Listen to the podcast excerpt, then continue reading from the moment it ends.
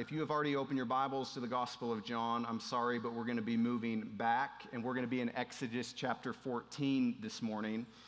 Um, just really felt like this was a message that our church that I needed to hear, and just, there's just people struggling with stuff, and I really feel like God has set aside. I think the reason Adam could not come this morning is because God wanted us in this text this morning. See, whether you've been a Christian for a very long time or maybe you are not a Christian this morning, we all have these things in life that enslave us, things that hold us captive. It could be an unhealthy relationship, it could be a lie that you're living in or living behind, it could be an addiction or a career, it could be a fear, it could be an unhealthy hobby, it could be money, a bottle, a pill, a computer screen. It could be forgiveness that you've been withholding, but whatever it is that you're holding, the longer you live with it, the greater sense of security or identity you find in it.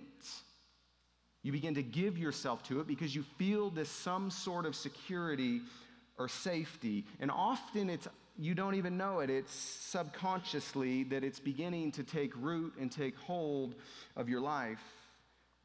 And no matter how much in bondage you feel, no matter the weight of it, how much it has enslaved you, the thought of trying to escape it is actually scarier than remaining in it. Why? Because the outcome of remaining in it is predictable. You have learned to live with it, you've learned to cope with it. And trying to escape that which enslaves you is more unpredictable because you know the outcome if you stay in slavery. It's predictable, but believing God to walk you out of that and taking steps of obedience to get out of that is very unpredictable. For even though you are shackled to it, you find some sense of security or identity in it. It has some sort of hold on you because you have lived in it or with it for far too long, and it begins to make you feel secure. And then anytime you try to escape it, you begin to feel vulnerable. You begin to feel exposed. You begin to feel scared of the outcome for its unknown territory when you begin to face the very thing that binds you. But then there are moments that you know that you can't take it any longer. You're like, I've had it. I've lived in this slavery. I've lived in this broken relationship. I keep returning to it like a dog does its vomit, and I don't, it doesn't make any sense. Like, why do I keep going back to the thing that holds me bondage when I hate where I'm at? And you come to these moments where you know that there has to be more. You know that this thing in your life is enslaving you and it can't continue to shackle you because you're living in bondage to it. So, what happens? We begin to take steps of faith and we begin to go into these areas. We begin to confront these areas. And maybe for a short moment, you're like, man, life is amazing. Like, this is what freedom is like when I'm being honest with my spouse, when I'm not hiding in this, whatever is holding you captive, and you begin to feel this sense of freedom and you begin to taste it. Like, you just begin to taste what it could be like to live in the freedom that Christ has offered. And in that moment, the enemy comes back and attacks you with more vengeance than ever before. The very thing that enslaved you is coming at you harder than it ever did before, and you begin to feel like it would just be easier to return where you came from. Even though you aren't free, at least you're safe and secure hiding behind it or in it. The problem is, it's a false sense of security. See, the enemy wants you to think that you're safe and secure in that which is holding you captive, but it's false. It's a lie. It's no security. It's no safety at all. He wants to keep you from living in the freedom by making you think that at least you're safe and secure in your shackles, right? Almost as if you're in prison. At least in prison, you have food and water, and you have a roof over your head, and there's some sort of security. No, no one can get into you, right? And so you begin to think, man, this thing that enslaved me, it's very difficult to deal with it, so I'm just going to revert back to it because at least I have some security and safety. Hear this the enemy doesn't want you to face that which you fear because facing that which you fear is the gateway to your freedom. So he wants to make you feel secure even if you aren't free. See, what we're going to see today as we open Exodus chapter 14 is this God will often lead us to the places we fear the most for the purpose of setting us free. Not so that we boast in our freedom, but that we boast upon his faithfulness, the faithfulness of the one who has set us free. See, he leads us to the places we fear so that he might show himself faithful. God, I'm asking you this morning that you would do the things that I cannot do. That as we dive into your word, God, that as we open your word, your living, breathing, sovereign, unfallible, God, word that you have given to us, that you would do the things that I cannot. God, I know that in this room there are a variety of people that are hurting. God, that are dealing with life circumstances that are out of their control, God, that are eating them alive and they begin to enslave them, God. And I pray this morning by the power of your Spirit that you would set your people free. Whom the Son sets free is free indeed that we would no longer live in bondage, that we would no longer live enslaved, but that we would see that you fight for us, that you lead us to these places that are scary for one purpose, that you would set us free. And it's our job to be obedient, to confront them and walk into it and deal with it. So, God, have your way in this place this morning. Do the things that I cannot, Holy Spirit. Filter my words and would I not get in the way? God, would you make me invisible behind this platform, God? And would your voice ring with power? God, we love you and we prayed in Jesus' name, amen. Exodus chapter 14, if you have your Bible, says this Then the Lord said to Moses, Tell the people of Israel to turn back and encamp in front of Pihahiroth between Migdol and the sea, in front of Baal Zephon. You shall encamp facing it by the sea. For Pharaoh will say to the people of Israel, They are wandering in the land. The wilderness has shut them in. And God says, I will harden Pharaoh's heart, and he will pursue them, and I will get the glory over Pharaoh and all of his host, and the Egyptians shall know what? That I am the Lord. And they did so. So here is God, and he's saying, He's going to lead his people out of Egypt, out of slavery, and I think we have a map here that if we can pull up, it would be amazing.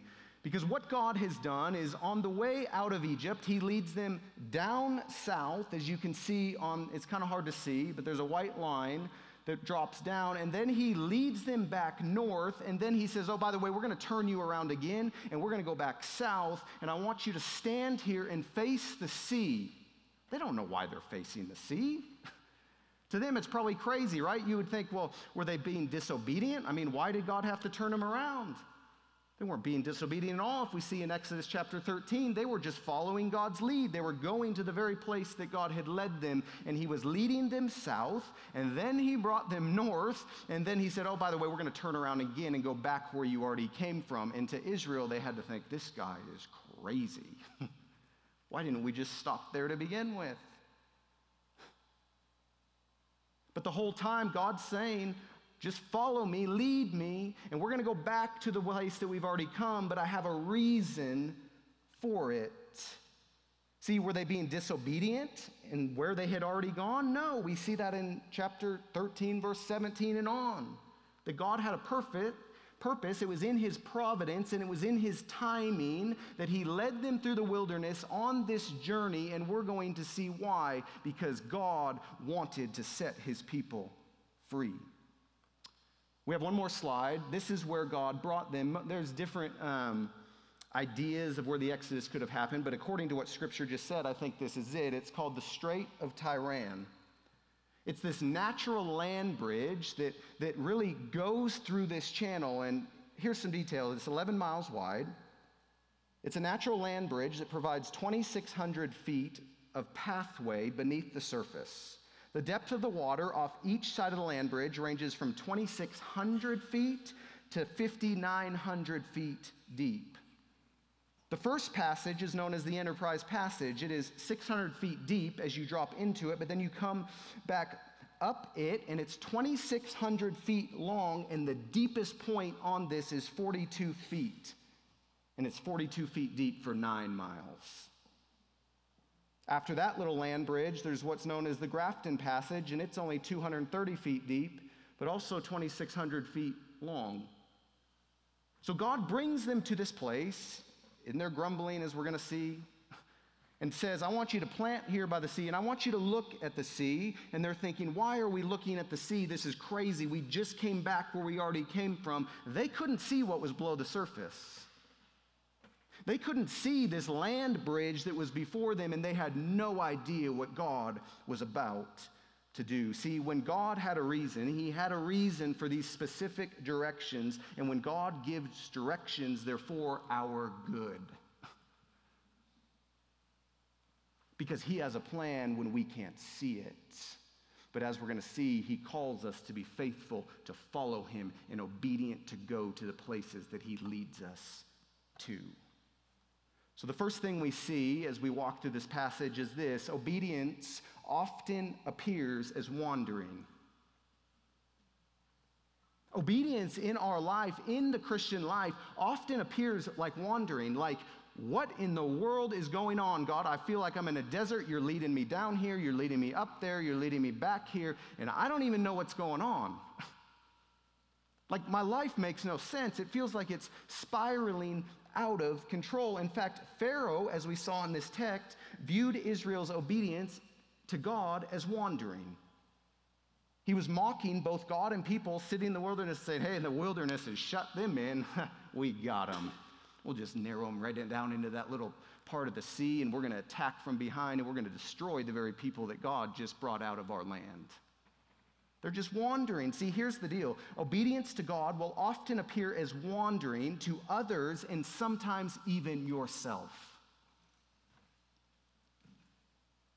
It's amazing as I look back at my life how many years of my life leading up to this church plant that Caroline and I felt like we were wandering aimlessly in the desert.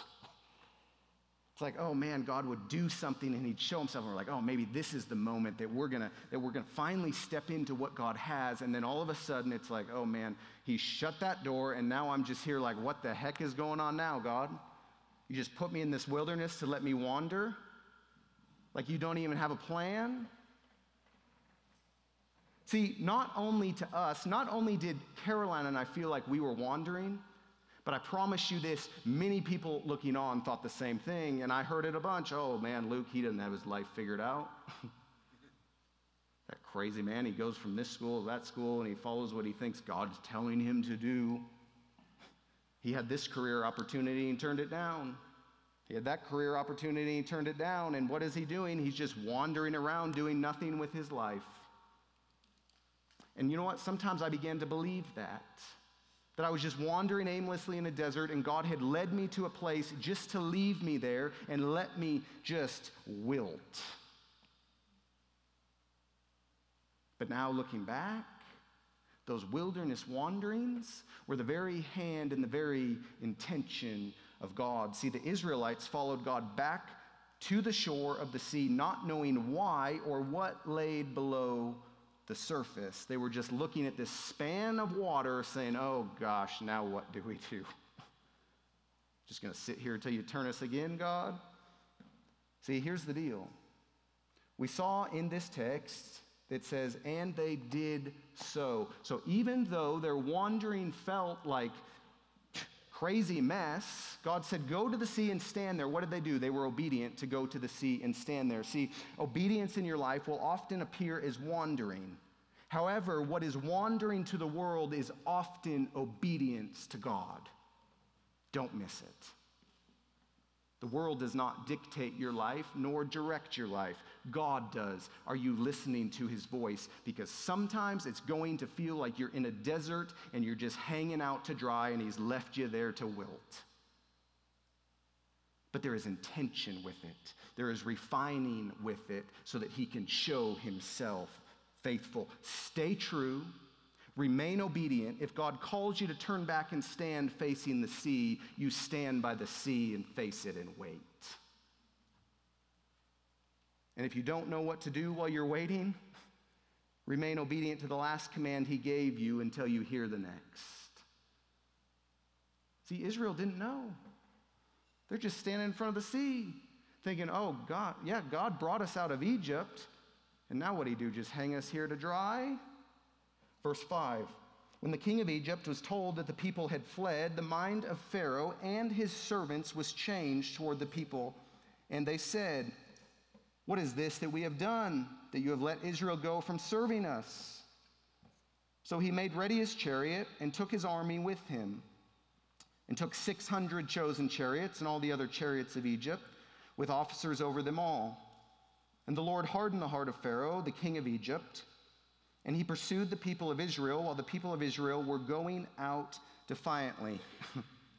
Sound familiar? Going out defiantly, God tells you to do something. He tells you to go somewhere. And this word defiant literally means bold disobedience or open resistance. See, they were being obedient, but they were being resistant in their obedience. I've been there more times than I can count. I got all wander through the wilderness and I'll be obedient, but in my heart, I don't want to be. In fact, I don't even believe that you're true anymore. In fact, I don't even believe that you're, able anymore because I've been in this wilderness for so long and wandering aimlessly. Are you even true? And sometimes obedience just comes out of this heart of, well, I'm just going to do it because you said to do it. But you know what? That's not always bad.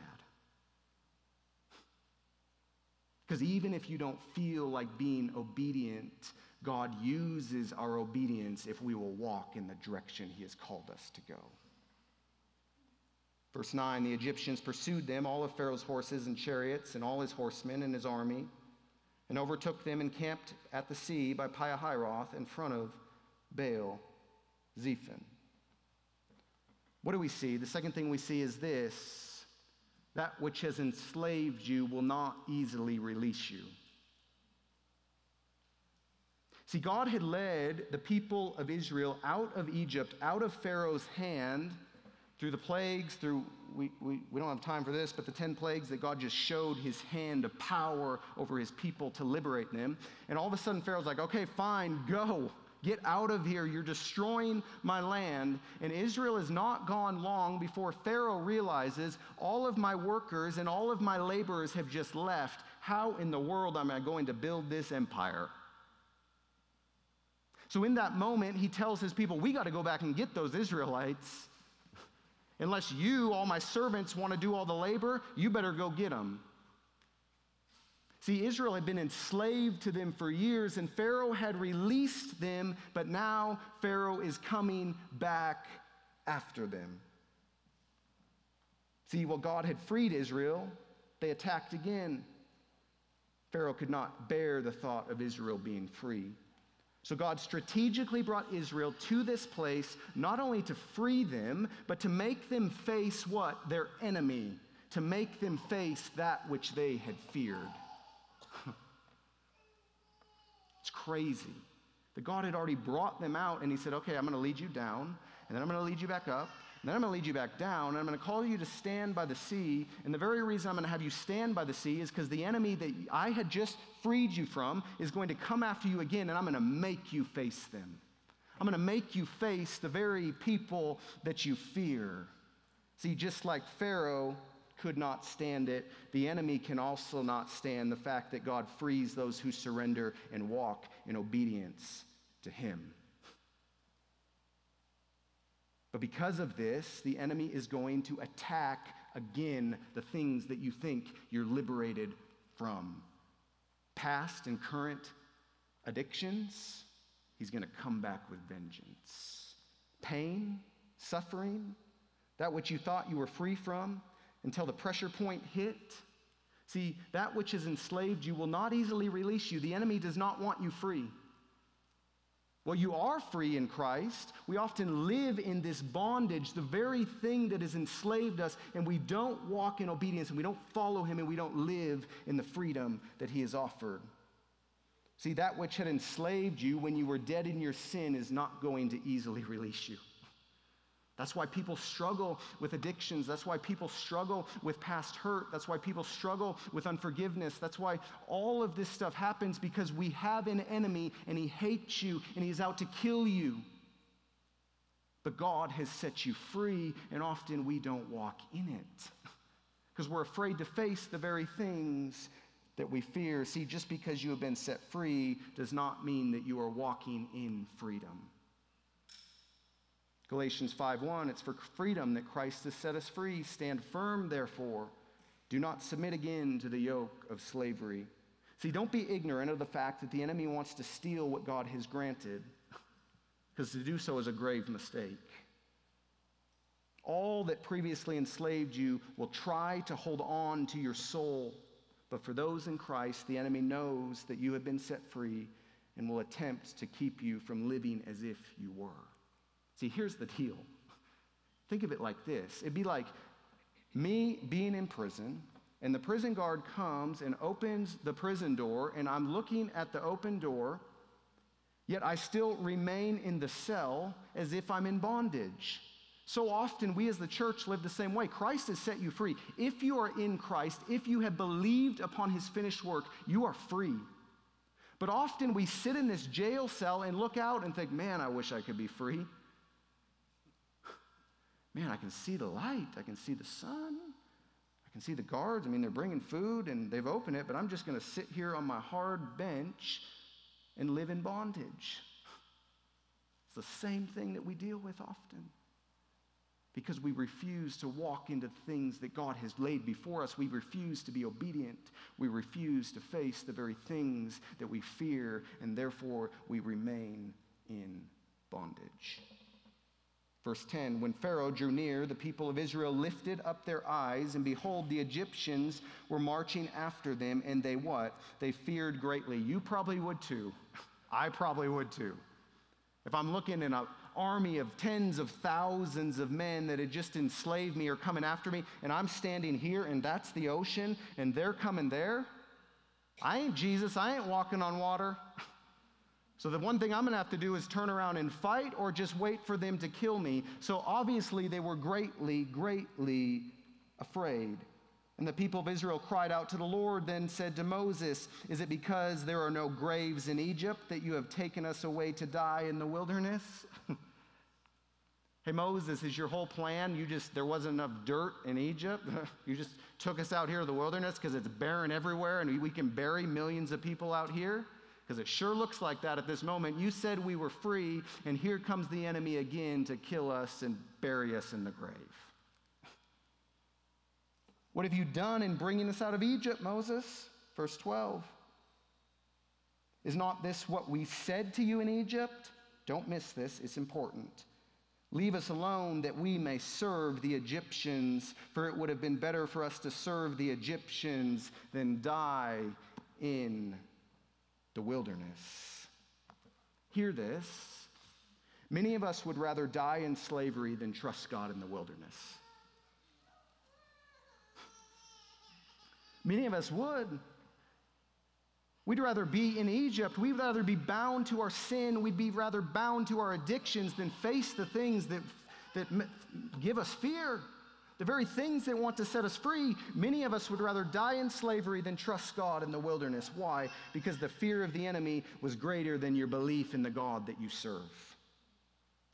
I think it's very interesting that in this text it says, As the army was coming, they lifted up their eyes and saw the army, but their eyes remained on the army. They, they refused to look higher and look to the God who could crush the army, but their whole attention was on the enemy attacking them not the God who had brought them out, and not the God who was going to free them and liberate them. See, this is the deal. Fear naturally produces an emotion of seeking after protection and security. They're saying, I would rather be in Egypt because at least I'm safe, at least I have food, at least, I, don't, I mean, I may be in bondage, but at least I'm secure. Isn't it interesting how the fear of the unknown will often drive us back to what we know, even if it's the very thing that has held us in bondage?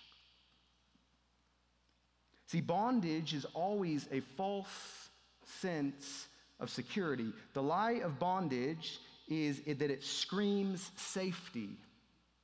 You'll be safe if you stay in Egypt. You'll have food, you'll have water. You'll be safe if you stay in your lie that you're hiding from your spouse or your family or your friend. You'll be safe if you stay in your addiction. You'll be safe if you stay wherever you're at that's enslaving you. You may not be free, but you'll be safe, but it's a lie. See, here's the reality. When you have been enslaved and are living in bondage to something for so long, the enemy deceives us into thinking that even if we aren't free, at least we're safe and secure. It's a lie straight from the pit of hell. You're not free. You're in bondage. You're not living in the freedom that Christ has given you. And we often desire security over freedom. So we return to that which enslaves us, even if the outcome is bondage, just like I said earlier, like a dog returning to his vomit. What are you returning to this morning that offers a false sense of security? Maybe it's an addiction. Maybe it's a poisonous relationship that you keep leaving, but then you are so afraid of, afraid of being alone that you return back to it again because it gives you this sense of security. It gives you this sense of safety. Maybe it's a certain sin or isolation. Maybe it's a career or a hobby. Maybe you find your identity in your hobby and you keep going back to it. Maybe it's an old friend group. Man, I know these guys are horrible influences on me, but I just like, at least it's fun with them. I feel some sort of safety. I feel some sort of security because they're my bros. Whatever it may be, but the reason we often remain enslaved is that we would rather die with a false sense of security than trust God to sustain us while we walk into the unknown. See, it's scary to trust God on the path to freedom. Because to trust Him takes vulnerability, humility, and faith. Faith that God knows what's best, faith that God will lead you out of this situation. But the difficult thing about faith is you don't know the outcome. We don't know what's going to happen if we approach our wife and say, Man, I have something to share with you, babe. Like, I've been hiding this from you for a very long time and it's eating me alive. We don't know the response. So that's why we return to what enslaves us because we're afraid of her response.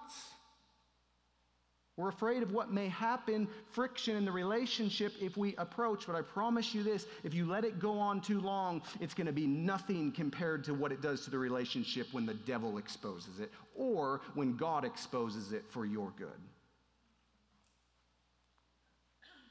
So you don't know the other's response. You need to trust that God is going to show up. But I'm telling you, you're much better off to trust God in the wilderness than die in slavery.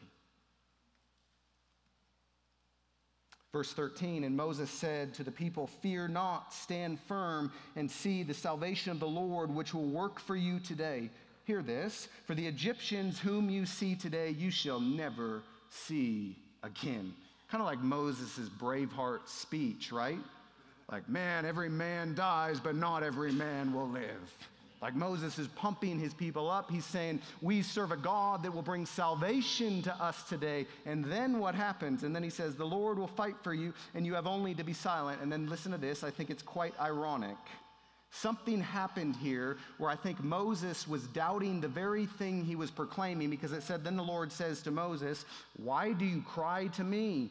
Tell the people to go forward.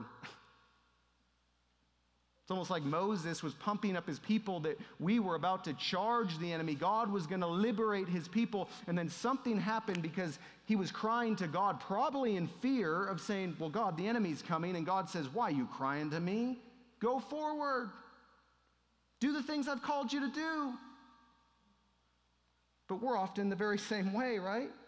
We preach at other, God's going to set you free from that addiction, or God's going to heal your marriage, or God's going to sell your business, or God's going to save your kid, etc., etc., etc. But then, with the very same confidence we assured others that God was going to move, we lack the very faith ourselves. Trust me, I speak from experience.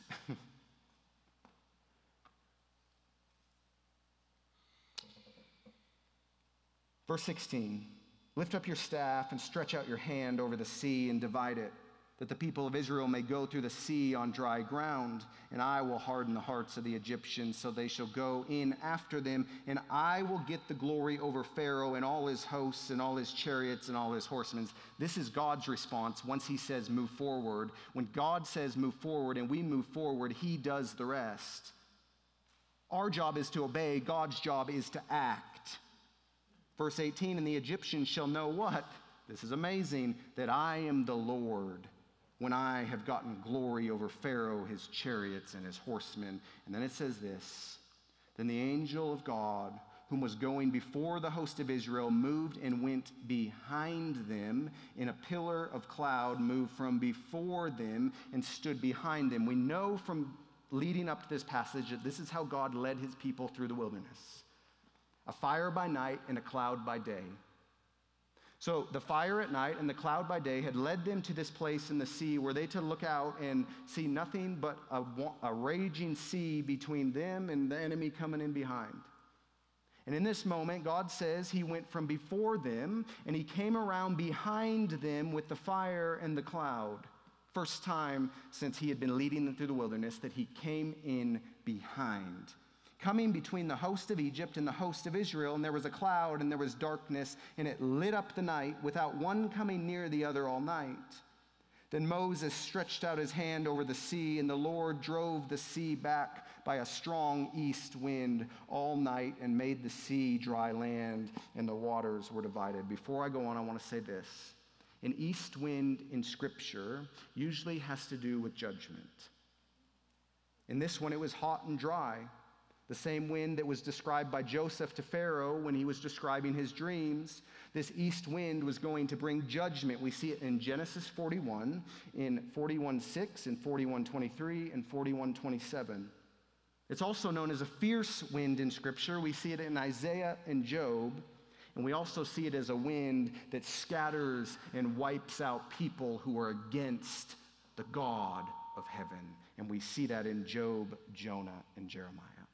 So here's God bringing this east wind that usually represents judgment. In verse 22, and the people of Israel went into the midst of the sea on dry ground. Don't miss that. Sometimes we read this like, oh, that's amazing. God split the sea. Well, it is. Have you ever like walked through dirt after it rained? It's not dry. It takes a while for the mud to dry up. Not with God. He said not only did he divide the sea, but he gave them dry ground to walk across and the waters being a wall to them on their right and on their left. The Egyptians pursued and went in after them into the midst of the sea. All Pharaoh's horses, his chariots, and his horsemen. And in the morning watch, the Lord in a pillar of fire and a cloud looked down on the Egyptian forces and threw the Egyptian forces into a panic, clogging their chariot wheels so that they drove heavily. And the Egyptians said, Let us free, flee from before Israel. Why? Don't miss it for the Lord fights for them and against the Egyptians. What do we see? That which God leads you to, He is faithful to push you through. It's an amazing thing about God. That if He leads you to a place of having a conversation with your spouse, He's right there with you in it. If he leads you to a place of getting off of the computer screen at 1 a.m., he's right there with you in it. If he leads you to a place of repentance, maybe someone who has hurt you a long, long time ago, and you've been withholding forgiveness, he comes along and pushes you through it. See, God led his people to the sea, and he was faithful to push them through it.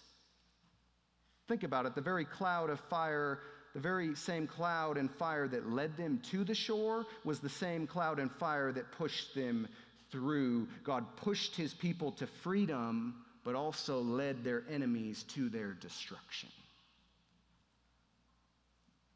It's amazing.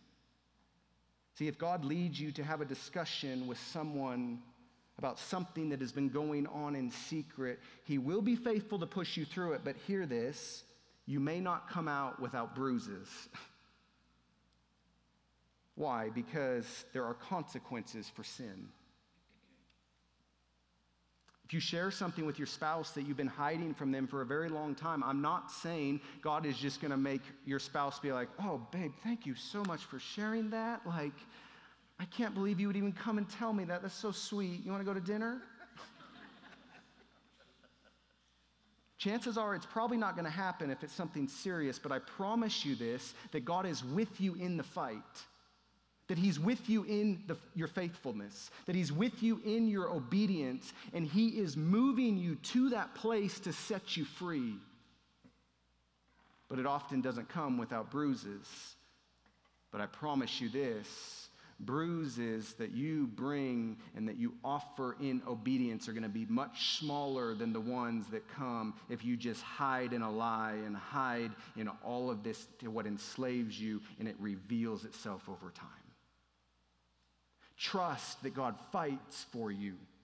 Trust that if you are in Christ, He is pushing you through the very thing that He's calling you to stand upon. And often it can feel like God led you to a place to drown you. However, could it be that God led you to that place to drown that which has enslaved you? If you will be faithful, if I will be obedient, to step into the places, to uh, face the very things that cause me fear, God uses it to grant freedom. But we have to step. We don't just sit here and wallow in our sin. All right, God, yeah, just free me whenever you want to free me. And you just keep struggling and struggling and struggling. And God's like, I'm putting this in front of your path. Would you go deal with it? Man, it's scary. I don't know the outcome of that one. My sin's predictable. This is unpredictable. And God's saying that which He leads you to, He's faithful to push you through. Verse 21, or no, verse 26. As we wrap up this chapter. Then the Lord said to Moses, Stretch out your hand over the sea, that the water may come back upon the Egyptians, upon their chariots, and upon their horsemen. So Moses stretched out his hand over the sea, and the sea returned to its normal course when the morning appeared. And as the Egyptians fled into it, the Lord threw the Egyptians into the midst of the sea. The waters returned and covered the chariots and the horsemen and all the hosts of Pharaoh that had followed them into the sea. And don't miss this. Please don't miss this. Highlight it in your Bible if you're doing it. Not one of them remained. God didn't just defeat some of their enemy, He defeated them all. He crushed them all because they were coming against the God of heaven. They were coming against the people who served the God of heaven. 29 But the people of Israel walked on dry ground through the sea, and the waters being a wall to them on their right hand and on their left. Thus the Lord saved Israel that day from the hand of the Egyptians, and Israel saw the Egyptians dead on the seashore. And don't miss this. Israel saw the great power that the Lord used against the Egyptians. So the people what? Feared the Lord. They believed in the Lord and his servant Moses. God did not just lead his people out of slavery, he totally obliterated their enemy. Why? I think it's because God knew as they kept wandering through the wilderness, if they did not know that their enemy had defeated, been defeated, they'd always be looking behind them saying, Where's he coming? They must be coming again. Just this haunting ghost of their past when they couldn't live in freedom because this enemy had not been destroyed. God is saying He wants you to live in freedom. He wants you to live in the fullness of the salvation that He's offered. And if you're bound to slavery, and if you're bound to addiction, and if you're bound to sin, and if you're bound to unforgiveness, you and I cannot walk in the freedom that God has given us to walk in. And your past will continue to haunt you. Leave it there which is the fifth point. Leave behind that which has been defeated. Leave it there. It's been destroyed. It's been atoned for. You are no longer defined by your sin if you are in Christ. Hear this this morning that if you are in this place and you have never given your heart to Jesus, if you have never believed upon his finished work, you are an enemy of God. You are the Egyptian forces that are coming after the people of God, and you will lose every single time. But God says that if you will come and believe upon the finished work of my son Jesus, who has atoned for sin to set you free, if you will believe that He is who He said He is, if you will turn from your sin and you will turn to Christ and you will believe upon His finished work, in a moment you will be set free. And not just set free, you'll go from an enemy of God to a friend of God, from a person who God is fighting against to a person who God is fighting for. See, here's the beauty of the gospel is that sometimes I feel like the justice and wrath of God just gets left out. And it's replaced with just the love of God, all the lovey dovey things, like God just loves people. He does. But even in his wrath and even in his judgment, it comes out of love. But here's the difference the wrath of God was completely poured out on his own son. In the Old Testament, the wrath of God would, would you, you see in the Old Testament, God would annihilate tens of thousands of people. God's wrath is real, his justice is true. And that has not changed because of the new covenant. He still is just. He still is angry towards sin. The only difference is that God has poured out his wrath on his son. So if you believe upon the name of Jesus, God's wrath no longer rests on you because it was rested on his son and you have been set free. But if you don't believe on, upon the finished work of Jesus, God's wrath is not poured over to you on, in regards to his son. It rests upon you and you own it because you have not believed on the name of Jesus. The first step of leaving slavery is you have to believe in the one who has set you free. And I wish that I had more power and more muster and more strength to explain the importance of this because all of life hinges on it. And please hear me in this place. In my deep love for you, if you are not in Christ, you are an enemy of God and you will lose. But if you give your life to Him, if you surrender to Him, watch as He fights your battles. Watch as He leads you. Watch as He fights for you. Watch as He walks with you. See, I think the reason God destroyed the Egyptians was He knew that they would always be in the back of Israel's mind, not allowing them to walk in freedom. Confront that which has enslaved you, allow God to free you, and leave that which has been defeated behind. Why? Because the next battle is coming. We know anything about Israel, yeah, they crossed the sea, but there was numerous battles after this, and they doubted God again. Sound familiar? we win the victory in something, and we, we walk out of this, whatever we were enslaved to, and it's like, oh, yeah, I got it now. And then you're like, dang, that was a haymaker to the side of the face. I never saw that one coming with that issue in my life. But the amazing thing about God is He's right there walking with you if you're in Him. He's leading you through it, He's fighting for you. When you mess up, get up and say, Man, God, I'm so sorry. I messed up again. Here we go again. I'm going to be faithful. I'm going to walk to the thing that you're calling me to walk to. And then, if you're like me, you're going to fail again, and then you're going to come back to the cross and say, Praise God for forgiveness. it doesn't happen overnight, but God desires that His people live and walk in freedom. And we can't walk in freedom if we don't face the very things we fear, the conversations we fear, the sin we fear. We cannot walk in freedom because it'll always be nipping at our heel like that annoying little dog. face it. Walk to Him, come to Him, give yourself to Him. You can leave behind that which has enslaved you. Why? Because Christ has defeated the grave. So here's the question as we wrap it up. If Marcus and the band want to come up. What is the thing you fear this morning that you need to follow God into? That you need to trust Him to liberate you from? What is it? Is it a conversation you need to have with your spouse or your kid? Is it an addiction? Is it a unrepentance? Is it anything? What is it? What is the thing this morning that you need to follow God to that you've been scared to death to deal with because you're uncertain of the outcome? What is it? We all have those things. And if you will be faithful to follow God into that, He will push you through it. He will walk with you in it.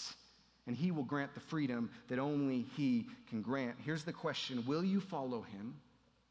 Will you trust him and will you go forward even if you feel like you're wandering in the wilderness aimlessly with no hope in sight? Will you trust him? Will you believe him? Because he is sufficient and his hand is not too short, it's not too weak, it's not too frail to save and to help you into the things that He's calling you to. Drop your shackles this morning. Trust that He is faithful.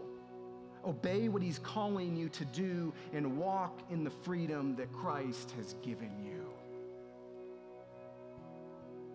Will you be obedient? Will you be faithful?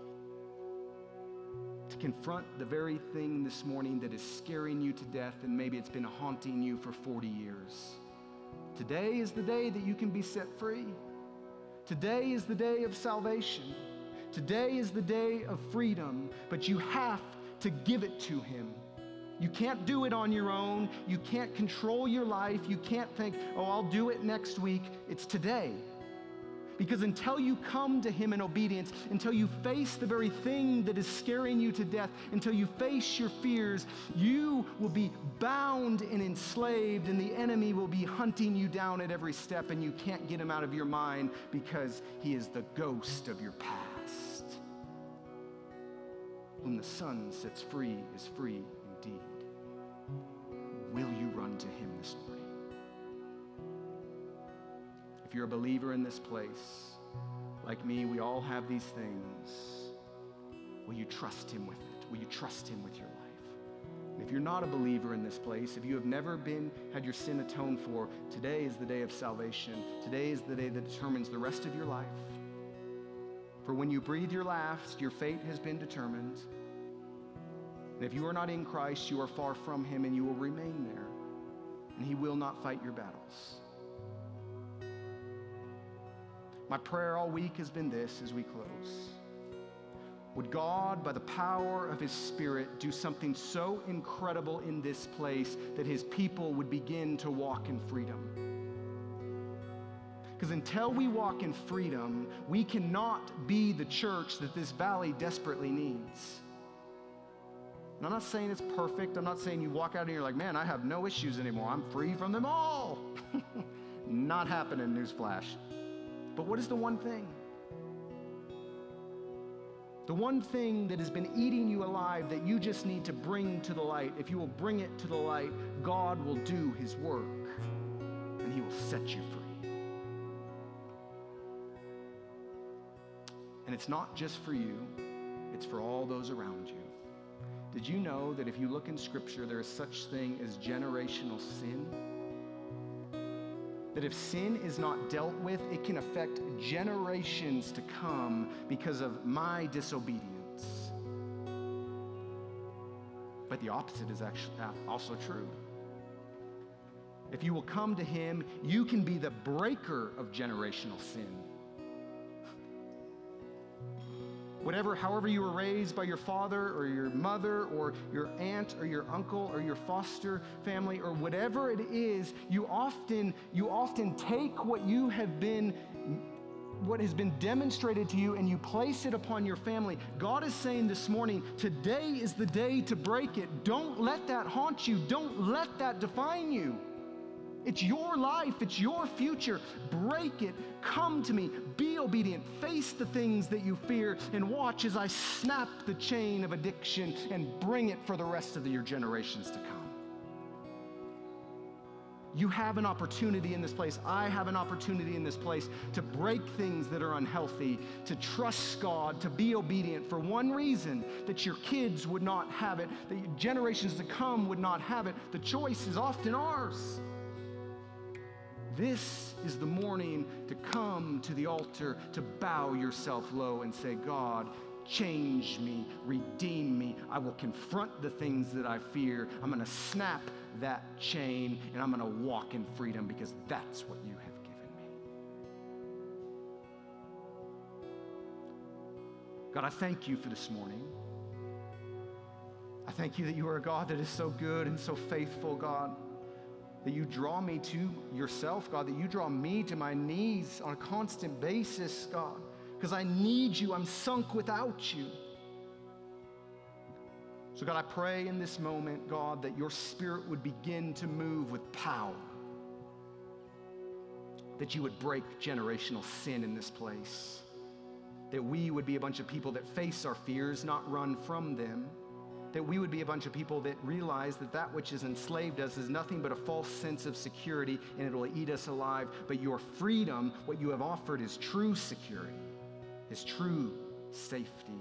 Even if the world's falling apart, you hold us in the palm of your hand.